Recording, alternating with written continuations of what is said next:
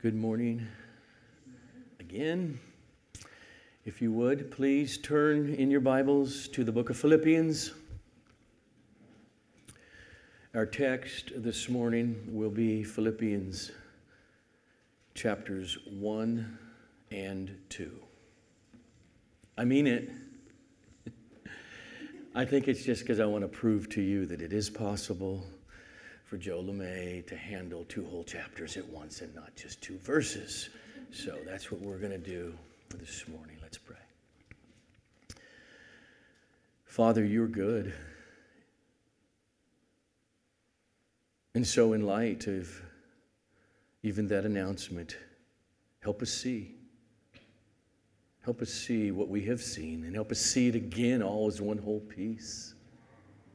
Help us see it not just with our minds, but with the eyes of our hearts.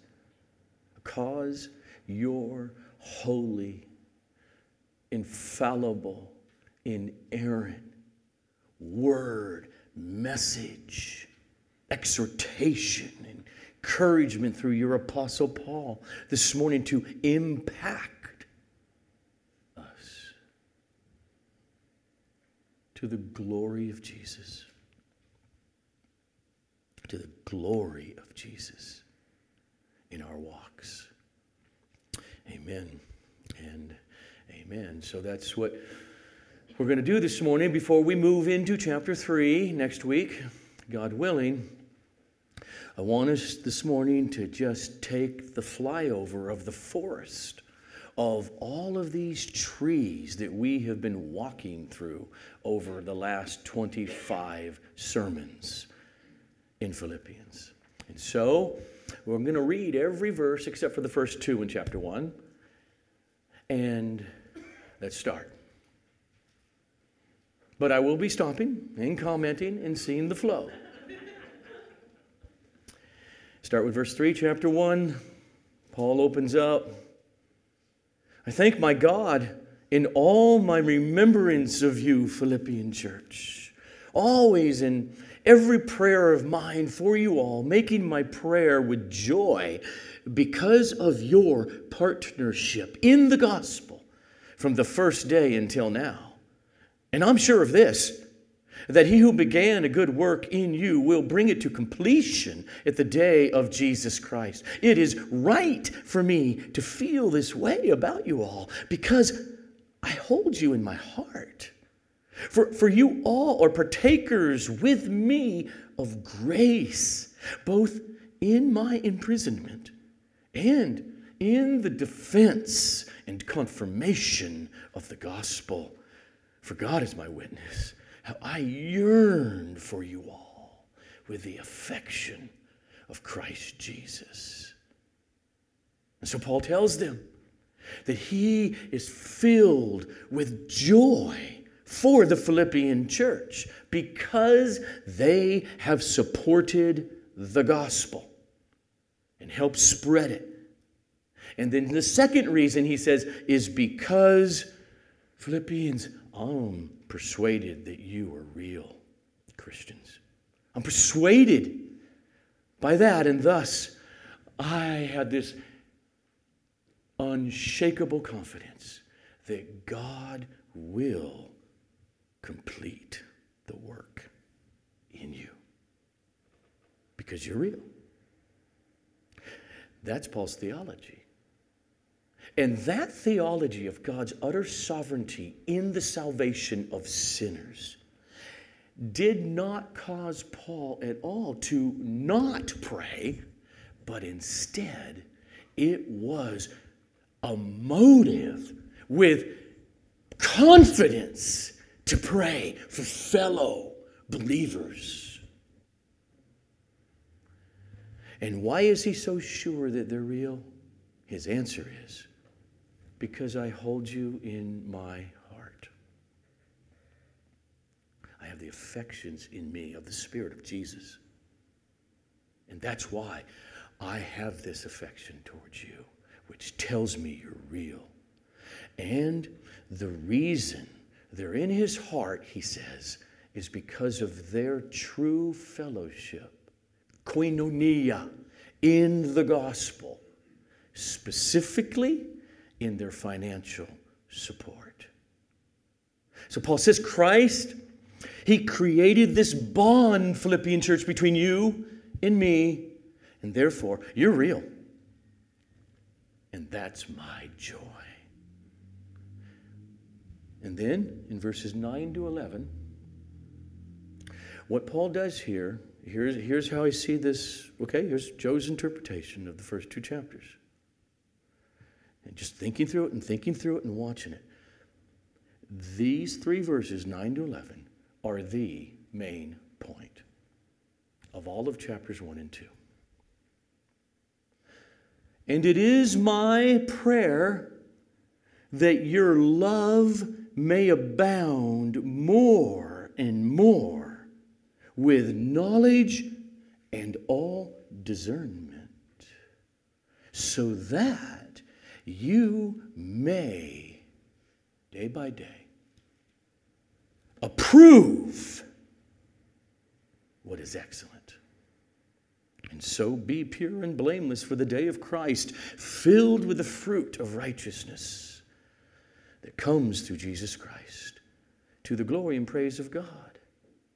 So Paul says, Oh, let your love, this is how I pray for you constantly. God, do it in Him, do it, do it, do it. And thus, Philippians, let your love towards each other grow more and more and more.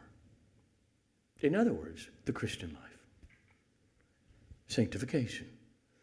And why? Why do I want that to happen in you? He says why. So that, verse 10, what happened? That you may approve what is excellent. This is what Philippians chapters 1 and 2 are all about in a nutshell. Grow in wisdom and let you that faculty within you called discernment develop in loving others. So that not just that you would recognize and see, eh, this is better than that this is more excellent than that, not just so that you would decipher the difference, but that you would also, in deciphering, love what's best, approve of what is more excellent than the other, delight in that which is the best step, move to take. In other words, Paul's saying it's a matter of your heart agreeing with what your head sees. Oh, yeah, I see door one, door two, door three right now. Which one? This one's best. You can see that one's best and then decide, but I really like this other one right now. He's saying, oh, that you would grow that, that, that the work of the Spirit and the Word of God would work in you, that when you see door one, two, and three, you will say, I want what's best here. And so here's the point over the last six months as a whole in Philippians grow in the fruit of Jesus Christ, which is to grow in delighting in, approving what is best. In the sense of not just seeing the difference between good and better and best or wrong or evil, but in choosing what's best. Concerning your relationship God and your relationships with others. And so now, what are these big and better things? You got any examples, Paul? And the answer is yes, that's what he's doing. He goes on in the rest of chapter 1 and all of chapter 2 to lay out. You want some examples of what this looks like? Here it is, beginning with verse 12, chapter 1. I want you to know, brothers, that what has happened to me has really served to advance the gospel. so that it has become known throughout the whole imperial guard and to all the rest that my imprisonment is for Christ. And, and most, most of the brothers, the Christians, having become confident in the Lord by my imprisonment, are much more bold to speak the word without fear. Some, yeah, indeed, preach Christ from a motive of envy and competition, rivalry, but others from goodwill. The latter, they do it out of love, knowing that I, Paul, am put here for the defense of the gospel. The former Christians, they proclaim Christ out of selfish ambition, not sincerely, but thinking to afflict me in my imprisonment. What then? Only that in every way, whether with bad motives or in truth, Christ is proclaimed. And I, Paul, here's my decision. I'm taking door three. That, in that context, in that circumstance, in, in, in those rivalries with people that have against me, I rejoice. So Paul says, Look, look my, my, imprisonment has resulted in the advance of the gospel in two ways. And here's the thing both of those ways he's to he's going to make a transition relate to two problems you're dealing with, Philippian church in Philippi. For, for instance, he will say later, Philippians, don't be frightened by persecution by the opposition, your opponents. Verse 28 of chapter 1.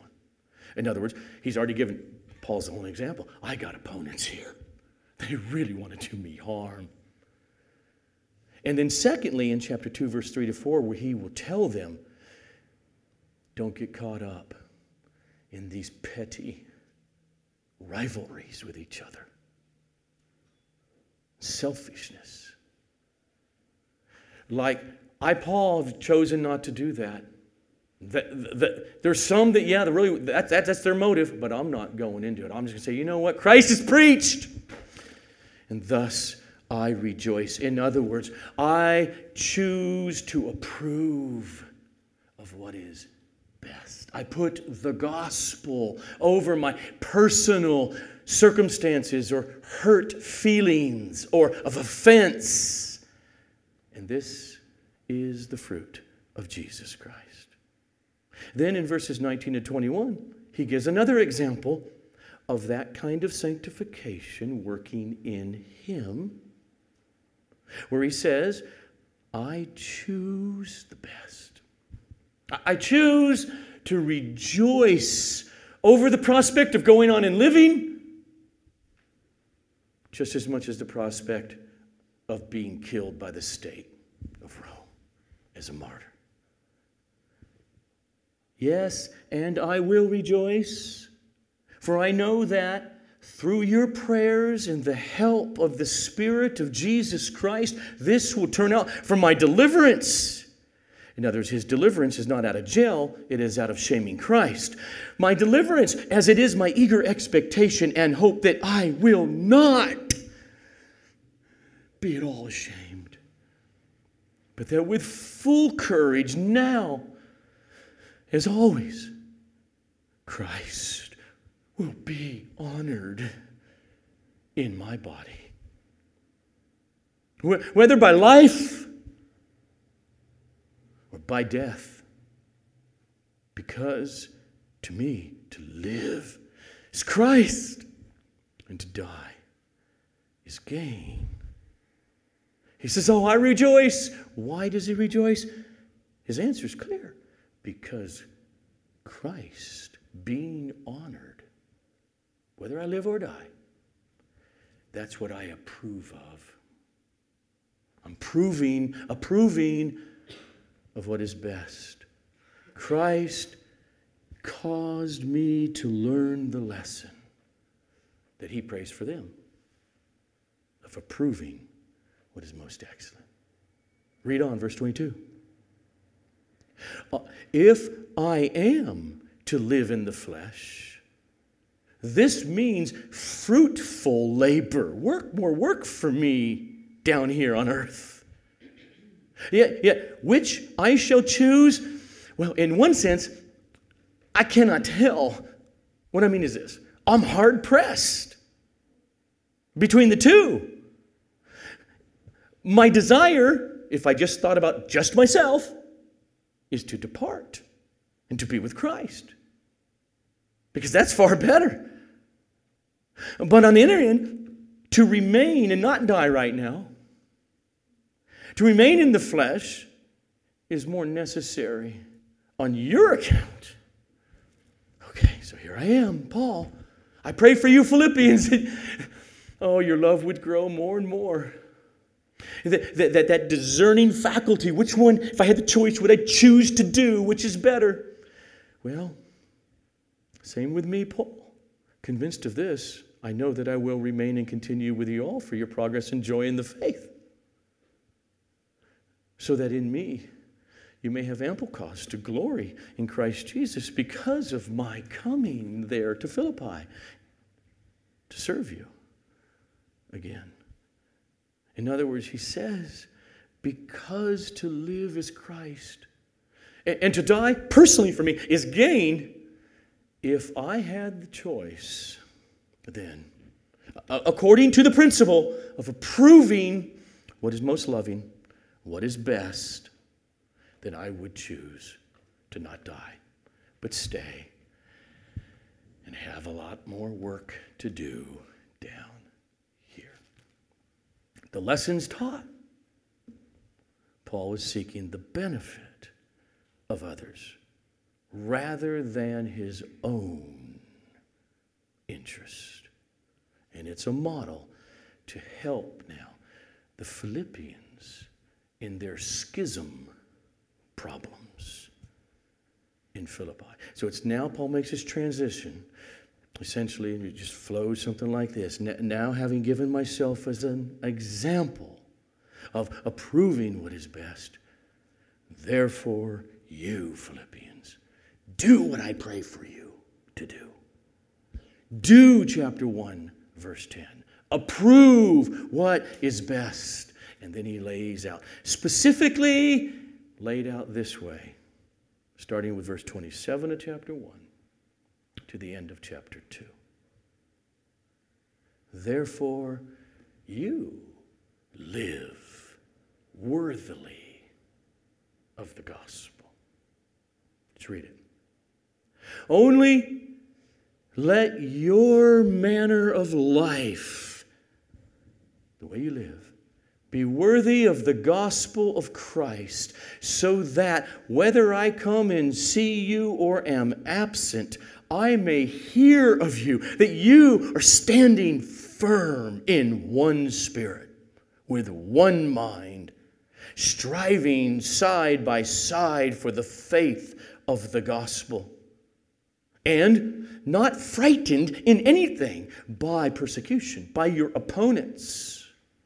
This is a clear sign to them of their destruction, but of your salvation, and that from God. For you see, it has been granted to you that for the sake of Christ, you should not only believe in him, but also suffer for his sake. Engaged in, you're engaged in the same conflict of persecution that you saw that I, Paul, had, and now hear that I still. So he tells them, conduct your lives in, in such a way that is in line with the gospel. How? First, by standing firm together, seeking the unity of the faith. And by secondly, not being fearful of the opposition to Christianity there in Philippi. Don't be fearful of your opposition that you are experiencing because of your faith in Christ. Trust God, He's sovereign. And then Paul goes on to break down more specifically the conduct that is worthy of the gospel, starting with chapter 2. So, Philippians, if, well, obviously, if they're real Christians, this is all true. Since, it, since there is encouragement that you gather from your relationship with Christ, and since there is comfort from His love towards you, and, and since there's participation that you have with God the Holy Spirit, because He dwells in you, since you experience in Christ His affection and sympathy towards you, therefore complete my joy by being of the same mind toward one another. In other words, having the same love, being full, in, in full accord with one another, and of one mind. Do nothing from selfish ambition or conceit, but in humility, count others more significant than yourselves. Let each of you look not only to his own interest but also to the interest of others. So he tells them, based on your experience with Jesus Christ by the indwelling Holy Spirit, take that and overflow that toward each other with the same mindset that Christ has toward you. In other words, live the self sacrificial life for others. Paul says, What I mean is this. Read on. Have this mind, have these thoughts, think this way among yourselves, which, which is yours in Christ Jesus. What mind? This mind. Jesus' mind. Who, though he was in the form of God, he did not count his equality with God a thing to be grasped and refused to become human. But instead, he emptied himself by taking the form of a servant, being born in the likeness of men, and being found in human form, he humbled himself by becoming obedient to the point of death, even death on a cross. And therefore, you know what? God has highly exalted him and bestowed on him the name that is above every name, so that at the name of Jesus every knee should bow in heaven and on earth and under the earth, and every tongue confess that Jesus Christ is Yahweh, to the glory of God the Father. So he tells them think and choose and live like Jesus. This is what leads to that future promise of exaltation. Follow Jesus' attitude. He says, Why? Just flow the, flow the first two chapters. Why do that? Because that's what it is to be working out your own salvation with fear and trembling. That's the next thing he says. Therefore, with Christ as your example, my beloved, as you have always obeyed, so now, not only as in my presence, but much more in my absence, work out your own salvation with fear and trembling. Because it is God who is at work in you both to will and to work for his good pleasure. Follow Christ. Look to the interest of others. Live worthily of the gospel. Why? Because it is God who is working this in you and through you and will bring it to completion for everyone who belongs to Him.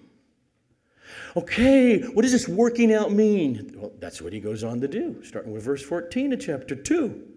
Working out your salvation with fear and trembling, breaking it down, it means this do all things without grumbling against God.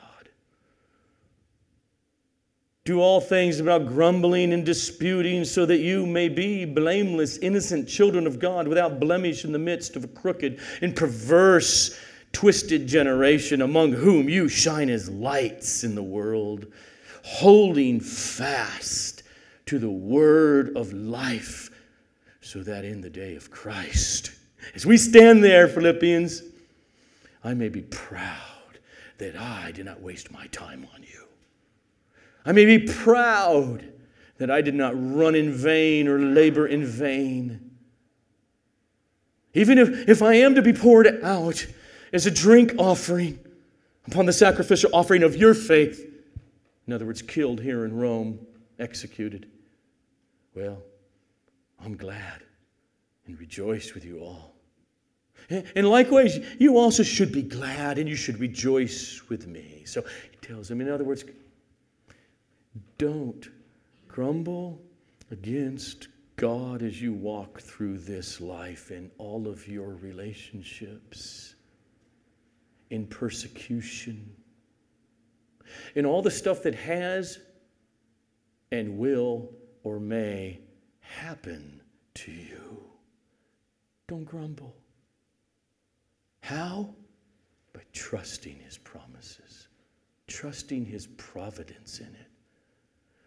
Which means, essentially, Paul says to them, which means you can rejoice. Even in the face of persecution, fines, loss of freedom, jail, as much as the prospect of my own martyrdom, if it happens, I'm rejoicing and I want you to rejoice with me in it.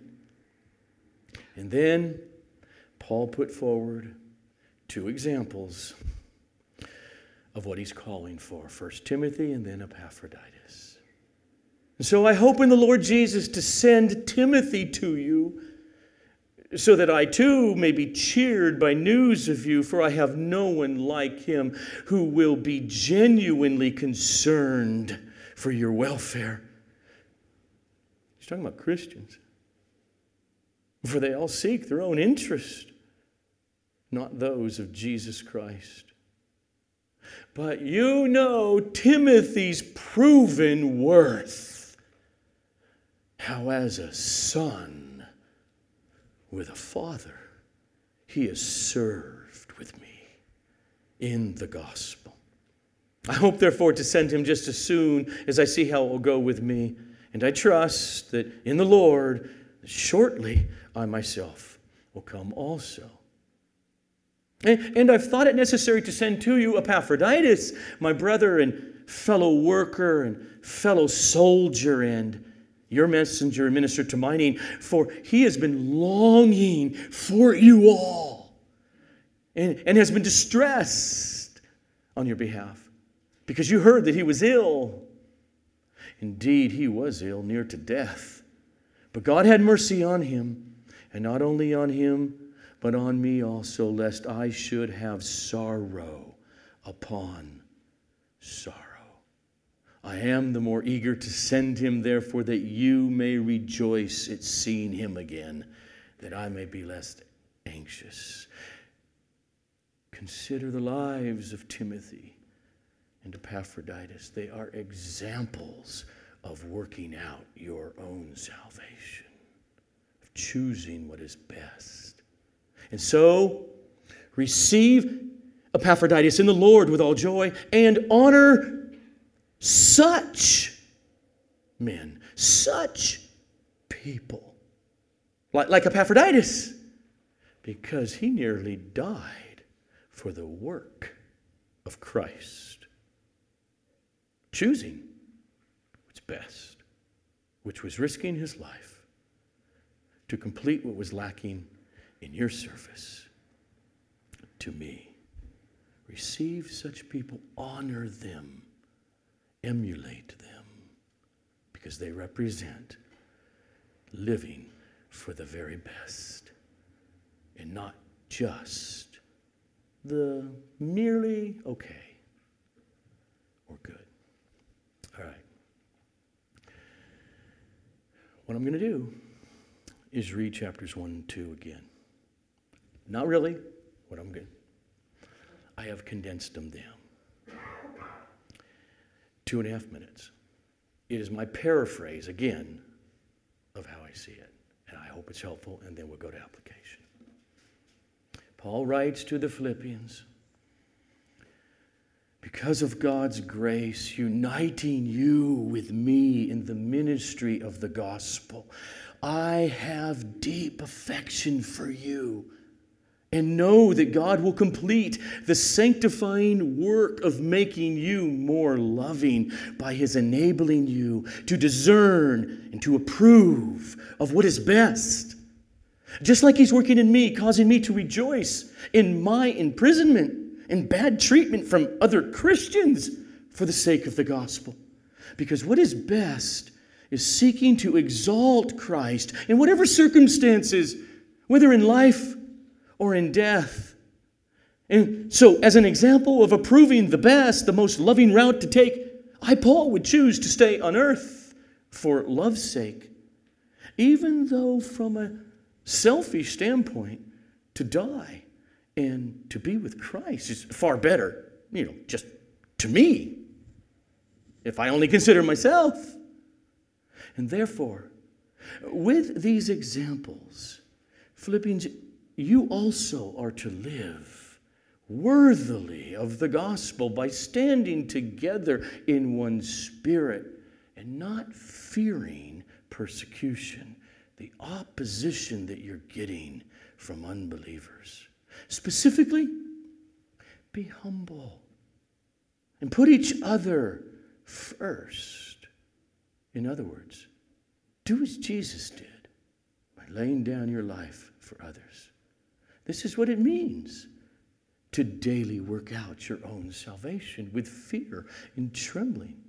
It is the ongoing of fearing your heart of unbelief rising up, which manifests itself in seeking your own interest at the expense of and not caring about the other person. But oh, no, no, no, be very encouraged. You see, it is God who is working these things in you, both in what you do will and do choose or work to do. And the road that he is taking the true children of God down is causing us more and more to trust his providence in all that happens so that we learn not to grumble against the great lover of our souls. It is this work of the Spirit in the Christian life that could even lead one like me, Paul, to rejoice in the face of martyrdom. Consider the motives and choices that Timothy and Epaphroditus have made. They are supreme examples of what God is calling us to do, and therefore honor such people because they represent what it is to work out your own salvation. That is chapter 1, verse 10 living for the very best, overflowing in love toward others. And so these two chapters of Philippians, at the core, they're all about from direct commands, from commands indirectly through his prayers, and then the examples of his own life and of others' lives. They're all about finding the will of God ongoingly in your lives and desiring it.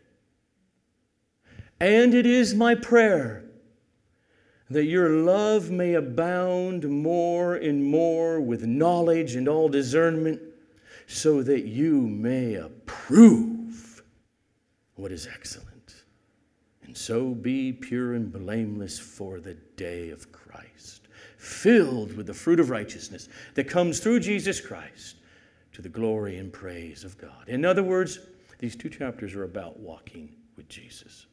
They are about the Christian life. These chapters are about constantly recalibrating your spiritual and moral senses in order to discern the best route good from evil, the best versus the merely good. That's what they're about. Now, it's one of those things I hope I can try. It's kind of complex to communicate this, but this discerning,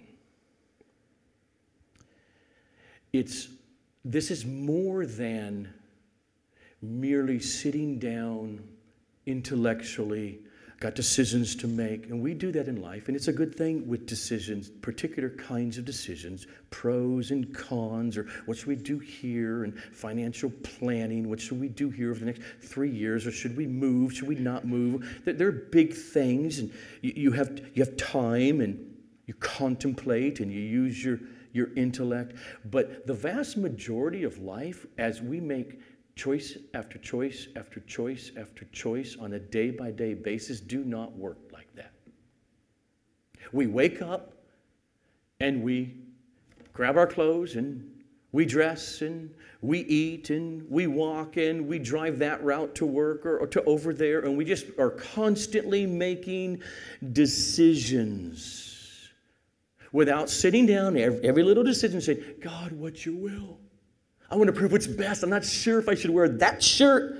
Now, some of you know, right? I mean, when, when many of us get converted to Jesus, we love him so much. We, what's the will of God? And there are people who got stuck on should they wear a tie or which tie to work that day and what's the will of God. Well, we don't sit down, and you shouldn't sit down and ask, which tie should I wear? God, give me your will. But we make choices all the time. And that's just the way it is so the point is this. If we're going to grow in love and in walking in God's will in our lives, and during the rising cultural and legal persecution against biblical thought, Christian thought, then most of the time we'll be making these choices by internal reflex, which manifest who we are and where we're at, apart from intellectual reflection at the moment. it's much like, I'm sorry, I'm a sports guy, so, but women, you, you know what sports are. It's much like watching a great defensive shortstop field the ball,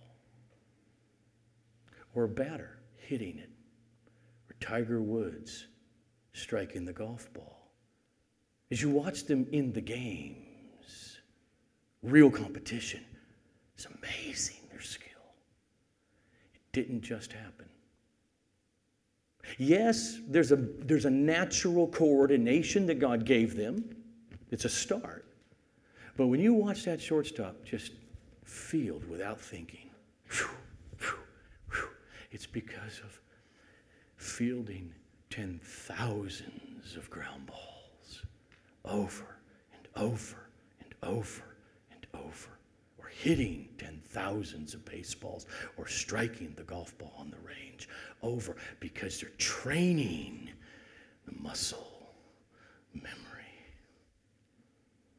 Paul says, and it is my prayer that your fielding of ground balls would approve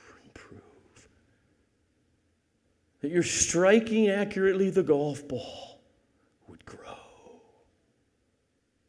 That your love may abound more and more with knowledge and all discernment. And that's the point. The fielding, okay, if you go to a church picnic and someone who's not athletic at all has never played it, it's like, and if put, go, go put them over there at third base and a ground ball comes, literally their mind freezes. I don't ever do this. and, and they go through a thought process. What do I do? And it's just too late and the ball's by them. A shortstop that they pay $40 million to. He doesn't even think about it. It's just now all reflex. There's no thinking. The faculty of discernment. It is deeper than merely taking time out all the time and sit down and say, wait a minute, pros and cons. It is deeper than just give me the Christian list. This is why Christianity is not merely the letter of the law.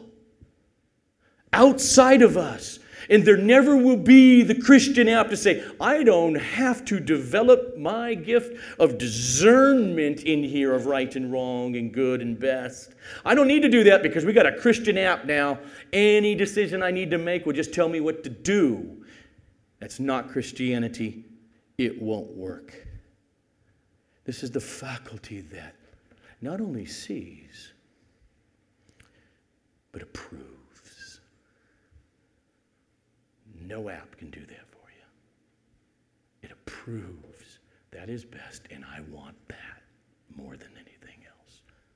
It is that faculty that desires to do it.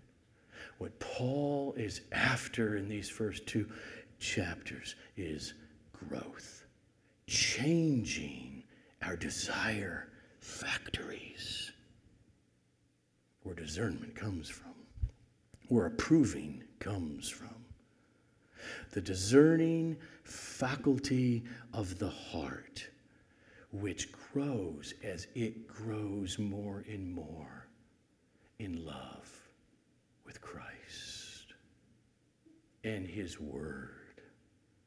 And that is what develops your worldview.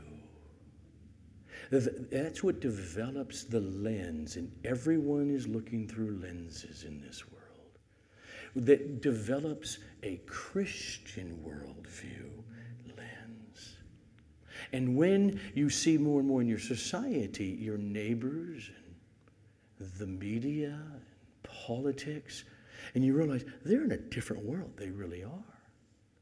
They're looking through a totally different lens. But to grow in love abounding and your discernment, the way you see and decipher and say, nope, nope, yes, yes, that is going to the field every day and taking hundreds of ground balls. See, in real life, everyday life, we're making choices all the time. Without any time, we're not sitting down and contemplating and reflecting on what would be the best to do. For, for instance, a good person, I can imagine there are people that are so narcissistic they wouldn't do that, but most of us can hardly imagine that. But you're walking down the street, in the corner of your eye, you, it's not your, you just see a three year old little girl start running to the street, and no one's, what, you're not, well, let me, what should I do? I don't want to like grab her. Uh, maybe someone think I'm kidnapping that you just do. Because of who you are, you react. You just go out on the street and you grab the kid most of life is like that without reflecting. And that's why Paul calls this something to be developed. I pray that it would grow more and more and more with knowledge and all discernment. Discerning how to act how to choose, how to love better. And that discernment, that choosing, or say, which way should I go? What's the will of God? It doesn't just happen if you're a Christian. I'm, closing. I know this because Paul prays for God to do it. Paul believes in prayer. God continually cause their love, their choices, their discernment, and their approving what is right as they walk through life with one another and in this world, cause it to grow. So it's the work of God.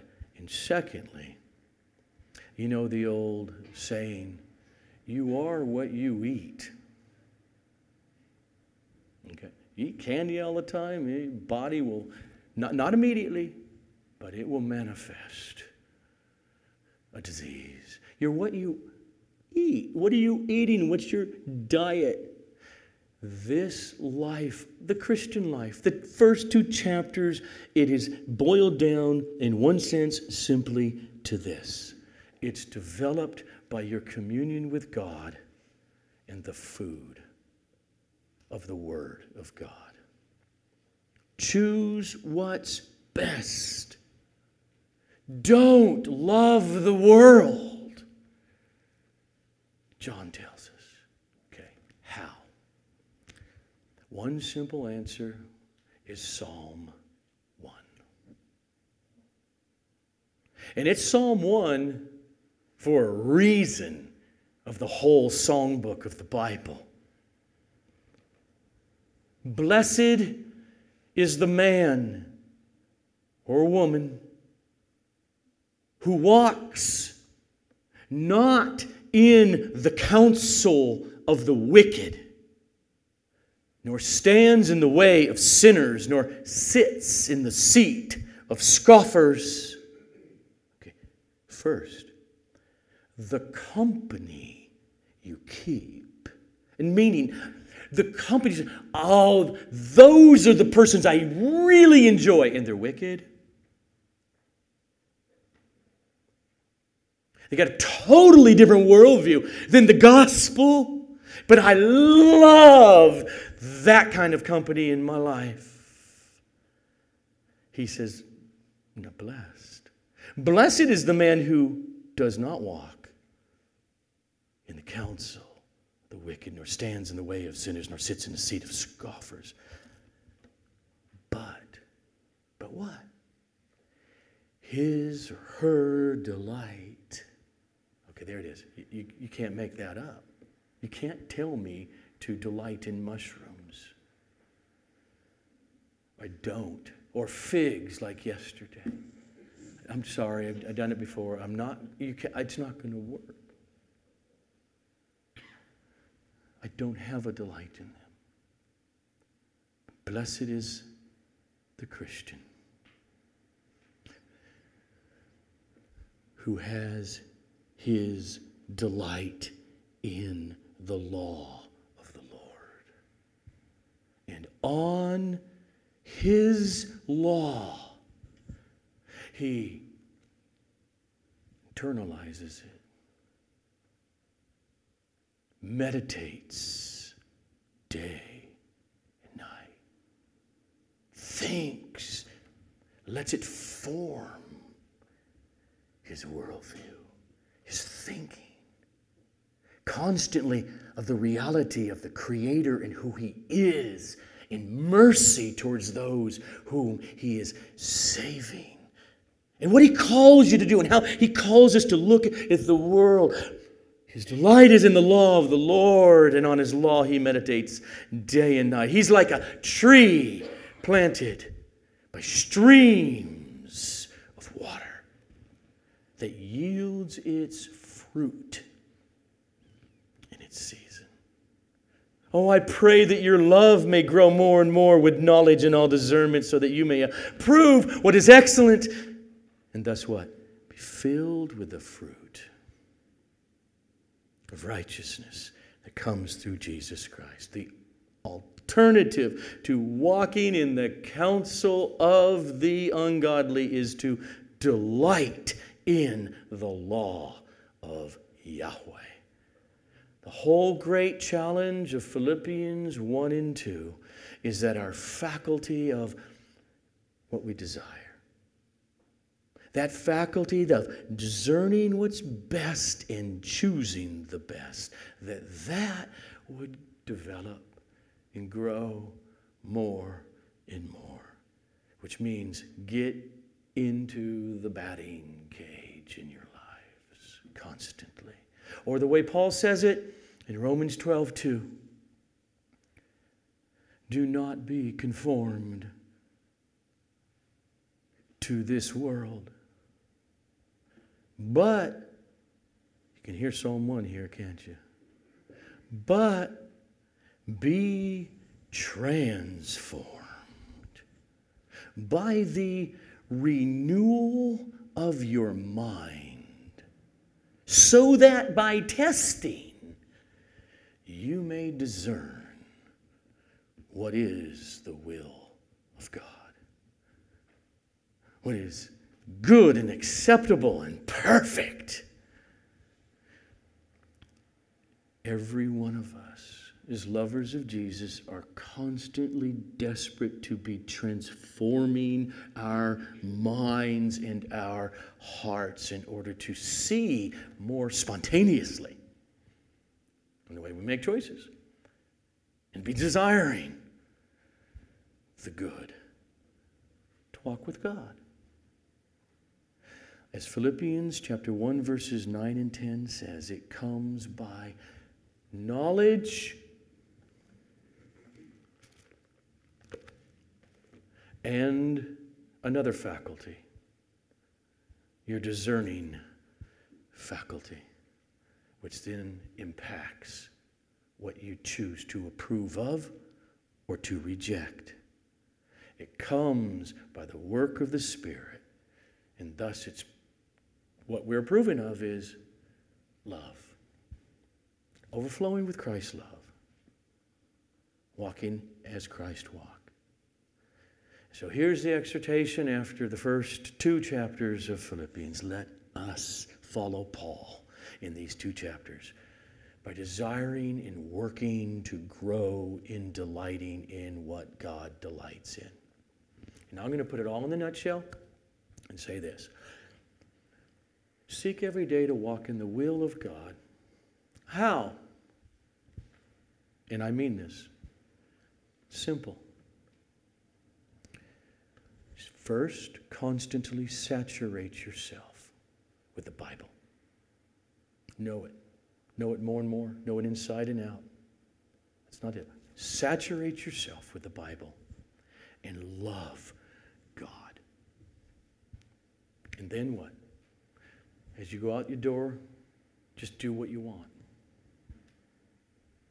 Saturate yourself with the Bible, love God, and don't go, what's your way, what's your way? Just live and do what you want, and you will find yourself approving. What is excellent? Let's pray.